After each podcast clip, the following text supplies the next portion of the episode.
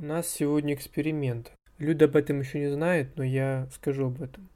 Во-первых, сегодня я даю сразу Люде установку. Мы попробуем ради интереса рассказать о четырех книгах за 20 минут. То есть по 5 минут на книгу. Пусть это будет экспресс-выпуск, но в плане времени.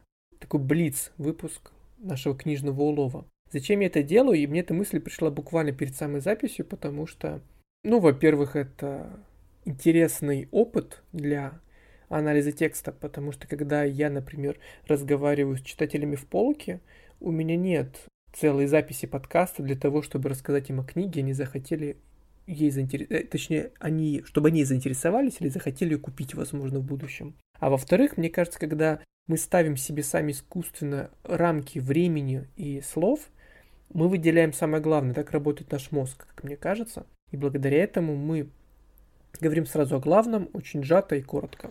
Вот. Я не Поэтому... согласна. В смысле, я не согласна с, твоим, с твоей аргументацией.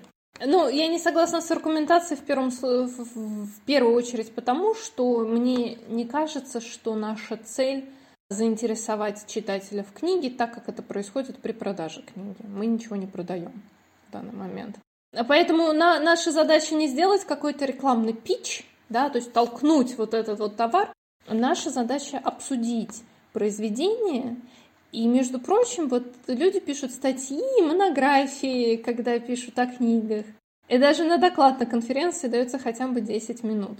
Конечно, краткость сестра таланта, но по этой логике «Война и мир» — краткое произведение. Поэтому, да, потому что не должно быть ничего лишнего.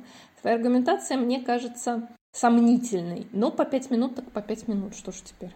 Давай попробуем ради интереса. Просто мне, мне самому интересно, получится в-первых или нет. А ты будешь засекать? Вообще, как, как это будет? Да, так это интереснее, действительно. И все. А, итак, это книжный улов. Бу-бу-бум. Четыре книги.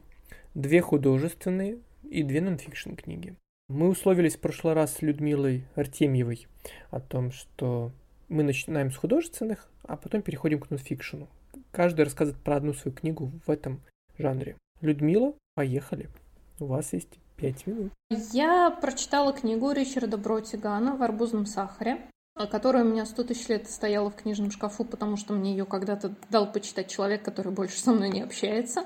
Тут я подумала, ну что ж, настало время. А книгу я читала в переводе, который мне показался довольно-таки даже и удачным. Насколько я понимаю, существует только один перевод этой книги, так что читая в нем, вы ничего не потеряете. Я сравнила ключевые моменты с оригиналом. Ключевые моменты — это игра слов. В общем, это произведение 20 века. Насколько я понимаю из критики, я вообще небольшой знаток Бротигана, но, насколько я понимаю, из встретившейся мне вот так вот мельком критики, это такой битник, но не битник, то есть мог бы быть им, но он им не был, э, никуда не принадлежал, и, в общем, история успеха была странна ему самому. Само произведение представляет собой очень такие импрессионистические зарисовки жизни в коммуне под названием «Смерть идея», где вообще создается такое ощущение, что люди немножечко дрейфуют, плывут по течению, существуют, ну вот как получится. Это довольно загадочный, такой слегка я не скажу волшебный, он действительно импрессионистический мир, э, знаете, со статуями умерших, размещенных абсолютно везде вокруг и всегда подсвеченных. При этом также встречаются статуи овощей, потому что кто-то очень любил овощи и поставил там эти статуи. И, в общем, вся эта жизнь своеобразна, но при этом как будто бы незамысловата для самих персонажей. А для тех персонажей, которые решают э, начать погоню, скажем так, за смыслом, она а, оканчивается сначала жизнью на окраине, за пределами этой смерти идеи в мире забытых дел, увлекательное название, а затем их коллективным самоубийством, причем таким довольно, довольно кровавым. Саша, сколько у меня осталось времени? Две минуты, не переживай, минуты. ты почти все сказала, я так понимаю.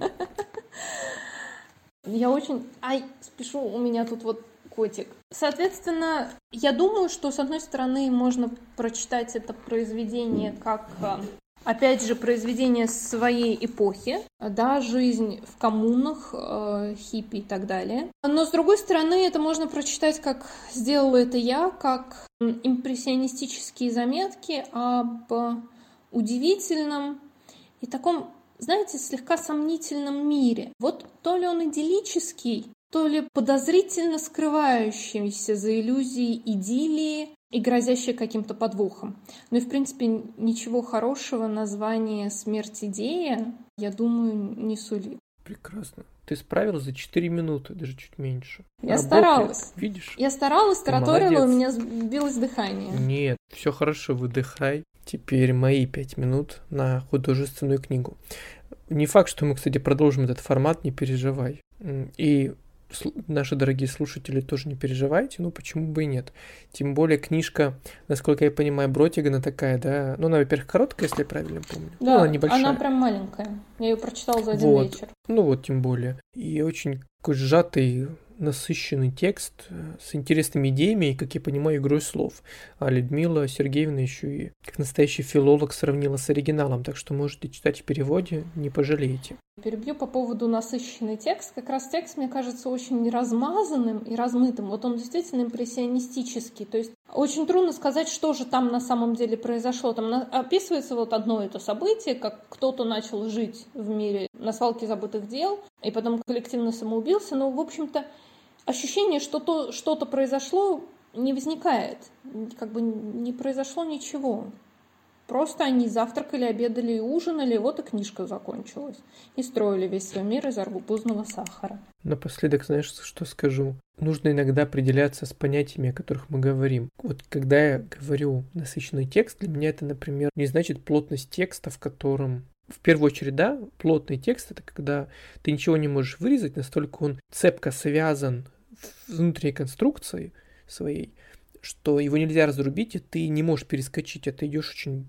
И много чего происходит, более того. А может и не происходить, но в целом текст такой.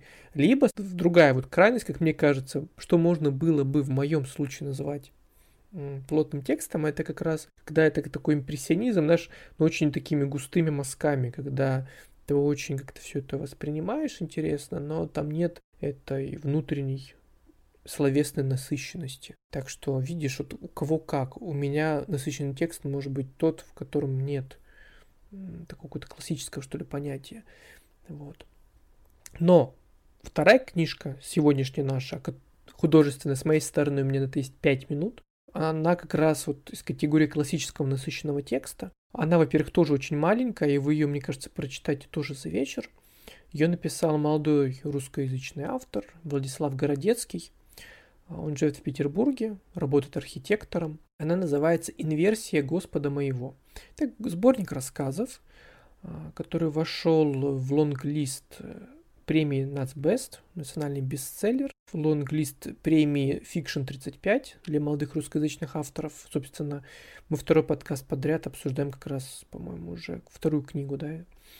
Вот так как это получилось. Но, во-первых, потому что я действительно читаю книги из лонглиста, а во-вторых, потому что мне этот сборник искренне понравился, и более того, я даже немножко познакомился с автором этого, сборника, и вообще интересное, знаешь, ощущение, когда автор живет с тобой в одно время, и он может даже слушать то, о чем ты с ним говоришь. Ведь мы как привыкли говорить о писателях все что угодно, потому что, ну, их как бы уже с нами нет. И подумаешь, ну, что тут такого. А Владислав, он был во время зум-обсуждения его книги, и потом я, собственно, выделил его книгу, не знаю, что он там находится, а потом узнал, что он там был. И ему было приятно моя реакция. Так вот, «Инверсия Господа моего» — это сборник рассказов на разные как это модно говорить, остро-социальные темы. Религии, технологии, семьи, любви и измены.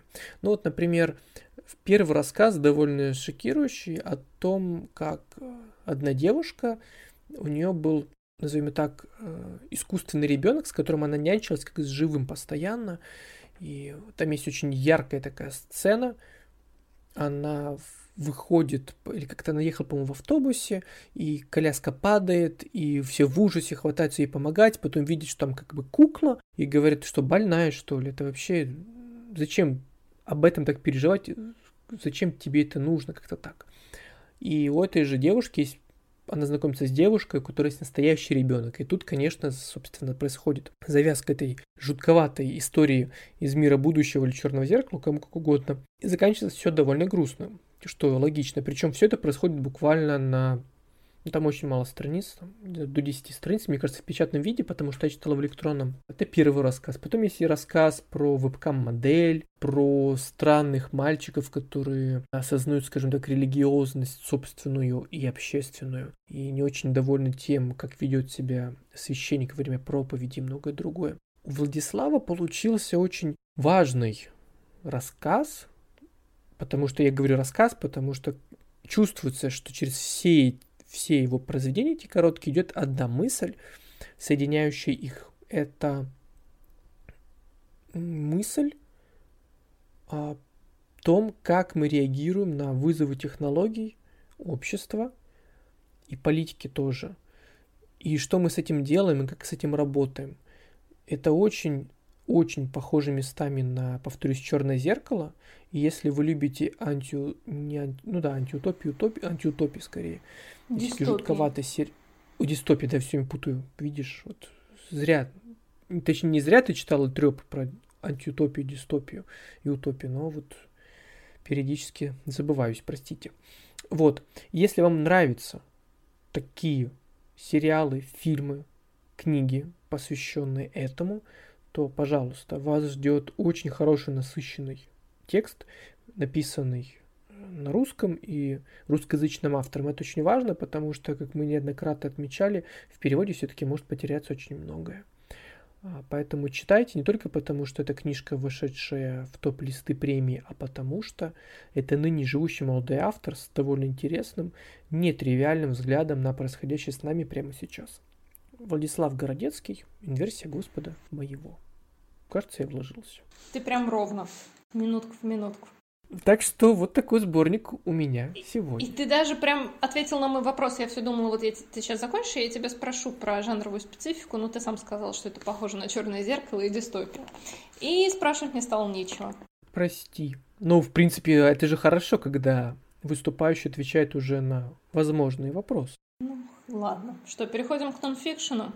Давай. Слушай, какие мы молодцы, мне же нравится. Какой темп, какая бодрость. Вот надо было раньше к этому прийти. Попробовать, по крайней мере. На самом деле, вот ты э, сказал, что мы будем обсуждать, ну, выделять на книгу 5 минут, но тут вот непонятно, 5 минут на презентацию или на презентацию плюс обсуждение. Вот знаешь, это извечный вопрос А это хитрый ход. Это хитрый ход, Люда. Я, кстати, об этом хотел сказать, но я промолчал. То есть мы суммарно уже говорим больше 10 минут, конечно, там около 15, но ничего страшного. Но, э, но при этом, простите, это не значит, что кофе-брейк, скажем так, или что-нибудь там должно затянуться на полтора-два часа после обсуждения этих э, книг по пять минут. Нонфикшн. Я, пока тут болела, э, задум... занялась тем, что стала читать книги, написанные различными нейро нейроспециалистами, нейроучеными или нейрохирургами. Я в общей сложности прочитала три книги и вот все выбирала, а какой рассказать. И в конце концов я остановилась на книге, которая, кажется, к сожалению, не переведена на русский язык, но я подумала, что некоторые наши слушатели, а может быть и большинство, читают по-английски. Я на это надеюсь. Это книга Франка Вертосика. Это американский нейрохирург, которая называется When the Ear Hits Your Brain. Tales from Neurosurgery. Да, когда ну, скажем так, твой мозг соприкасается с воздухом, рассказы из нейрохирургии. Мне понравилась эта книга таким, мне кажется, очень хорошим балансом между тем, как она освещает человеческую сторону вопроса, это касается и того, как автор книги, в общем-то, стал нейрохирургом, то есть как он прошел через весь, через весь ад медицинского образования в Америке и дает какие-то сведения и представления о том вообще, как это там происходит. И под человеческим здесь же понимается и взаимоотношения докторов между собой, и доктора с пациентом, и как пережить э, трудный случай, неудачу, смерть, с которой ты, в принципе, ничего не мог поделать. А с другой стороны, здесь также хорошо представлена и медицинская сторона вопроса, то есть когда автор описывает какой-то конкретный случай, из своей практики. Он не просто говорит, у пациента было, и дальше обычно такое очень длинное название, который означает специфический характер какой-то опухоли. Но объясняет, что это такое, как возникает, э, как вообще работает э, мозг, поскольку это, как правило, в мозгу или нерв, потому что нейрохирург, в принципе, нервами занимается, где бы они в теле не проходили. В целом создается такая довольно целостная картина. Вот, например, медицинская сторона вопроса была очень важна лично мне, потому что я просто такое люблю, я хочу знать, как оно работает. Но мне еще очень понравилась какая-то бодрость, что ли, авторского изложения. И, в общем-то, такой потенциальный оптимизм, несмотря на то, что он принципиально выбирает неудачные случаи, чтобы о них рассказать, потому что, как он пишет, они нас учат большему. Мне нравится вообще в книгах э, вот этих, в нонфикшене, посвященному нейрохирургии, нейронауке или проблемам неврологии, потому что все их пишут, в общем-то, действующие не просто ученые, но и врачи, Чрезвычайно человеческое отношение к человеку, как бы тавтологично это ни звучало. Забота о человеке, несмотря ни на что. И я, конечно, не удержусь назвать в этом ряду еще книгу, которую, кстати, я думаю, многие знают, потому что она на русский язык переведена. Это книга Генри Марша, это уже британский нейрохирург, она называется «Не навреди», это тоже рассказы из его нейрохирургической практики. Но здесь человеческого вот больше, чем медицинского, и это более такой зрелый рассказ, рассказ более зрелого человека с высоты прожитых лет, в то время как Вертосик, хоть и взрослым пишет свою книгу, но пишет о юности, когда вот он учился и становился. Я, кажется, уложилась тоже. Ты даже с запасом. Молодец. А теперь маленький хулиганский поступок с моей стороны. Люда не знала, какой будет четвертая книга в нашем обсуждении, то есть вторая книга у меня, нонфикшн книга. Вы знаете, я постоянно заставляю вас, наверное, страдать от своего снобства, что ли, и тяжелого нонфикшена, который я вам постоянно предлагаю, как мне кажется. И из-за недавних событий я читал одну книгу, которую можно читать очень быстро, легко и фривольно. И когда я ее открыл в электронном виде, я вспомнил свои э, одни из первых, наверное, нонфикшн книг, и это, конечно, вызвало какую-то волну ностальгии. Эта книга, о которой я сейчас говорю, посвящена человеку, э, недавно покинувшему этот мир. А уходе этого человека из мира знал любой человек на планете Земля, мне кажется, даже если он никогда не смотрел ни одного футбольного матча, потому что, конечно, речь о Диего Марадоне. Диего Марадона тот персонаж, который умудрился создать миф вокруг себя. И когда я писал небольшую подводку для прекрасного проекта Григория Туманова, который называется «Мужчина, вы куда?», я словил себя на мысли, что вообще биография Марадонны это, знаешь, мне кажется, такой почти идеальный античный миф. Мальчик, родившийся в бедной семье, который во время своей жизни для многих стал чуть ли не полубогом, героем нации – и который, более того, знаменит тем, что он ввел в этот, не знаю, условный пантеон термин «рука Бога», благодаря которой, собственно, он забил тот самый гол, который сделал его одним из самых знаменитых спортсменов за всю историю человечества. И эта книжка, о которой я говорю, она называется «Я Эль Диего», это его автобиография, конечно, он сам ее не писал, это видно, это писал другой человек, но все факты, безусловно, Марадонна изложил, скорее всего, в устной форме, а уже какой-то профессиональный автор упаковал это в текст. И это такая красивая история, которая, мне кажется, иногда нужна каждому человеку, потому что нам хочется чувствовать себя миллионерами из трущоб. Помнишь, в свое время был такой фильм я, кстати, его так и не посмотрел, кстати, я тоже но, я знаю, но я знаю сюжет, да, про, по-моему, бедного парня, который был очень умным и стал знаменит на весь мир, там, выиграл много денег, что-то такое. Как в общем, он был ну, из трущоб, а потом он стал миллионером. Да, мы, мы поняли да, из это классическое, да, да. Золушка и вот все эти сюжеты, они в принципе очень ведь похожи. Когда ты читаешь биографию Марад... автобиографию Марадона, тебе кажется, что действительно это все может быть. И мне кажется, что как раз эта книга важна тем, что она дает нам надежду на что-то хорошее. Даже если ты рождаешься, мягко говоря, не в самом благополучном э, аргентинском квартале. Это история классическая для большого спорта, но ничего страшного. Это, повторюсь, просто о том, как э, жизнь одного человека может вдохновить, а затем оглушить миллион людей по всему миру. Я уже про уход из мира Марадоны, конечно, говорю. Soy el Diego. Я Эль Диего. Автобиография Диего Марадоны. Поэтому почитайте как-нибудь вечерком, может быть, у вас что-то вдохновит. Все. Ты знаешь, а, ты тоже как-то с запасом.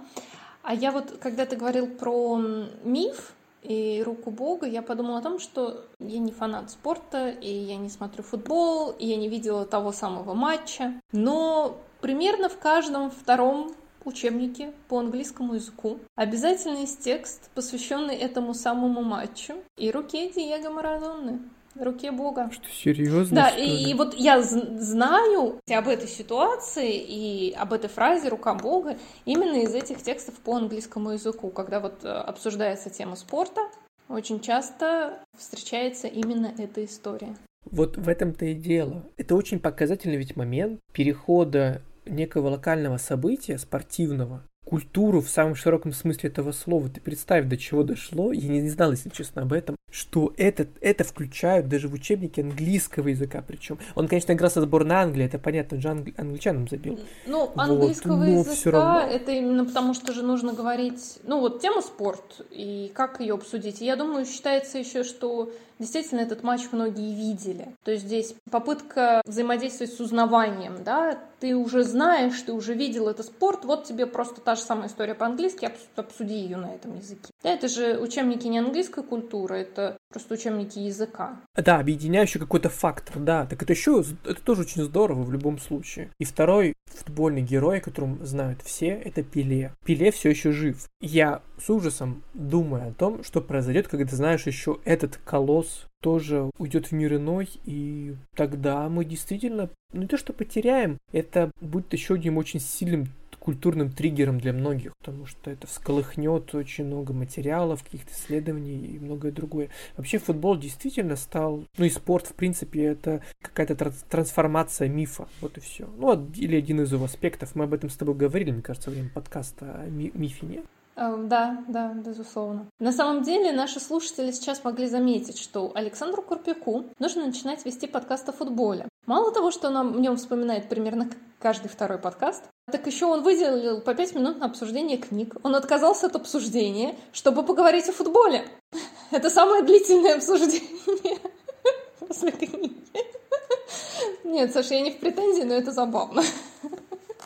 Ну, потому что, знаешь, да, что каждого волнует, тот о том и говорит, это правда. В общем, чем увлекаешься, о том и говоришь, это логичная история. Ну, кстати, у нас получилось с тобой довольно хорошо. 20, там, до, до получаса четыре книжки. И мне кажется, все самое главное мы сказали. Бодро и, надеюсь, не, не продали, конечно, а поделились своим читательским опытом и вдохновили на прочтение. И я надеюсь, одна из этих четырех книг вас на что-то сподвигнет или вдохновит. Мы завершили, я так понимаю, да, с тобой? Ну, я думаю, да. Это был такой Прекрасно. краткий бодрый выпуск. В этот раз. Обязательно напишите нам в комментариях, нравится ли вам, когда мы рассказываем о книжках. Про футбол. Нет, когда мы рассказываем о книжках на время. Да, кстати. В общем, это был Книжный улов. А мы с Людмилой Артемьевой сегодня обсудили четыре книги. Первая это Ричард Бротиган в арбузном сахаре, да? Да, да ведь и уже. Вторая, может, по-английски просто, что Frank я... Vertosik, When the ear hits your brain. Tales from Neurosurgery. Как приятно общаться с умным человеком. У меня был э, Владислав Городецкий, инверсия Господа моего. И, собственно, Эль Диего.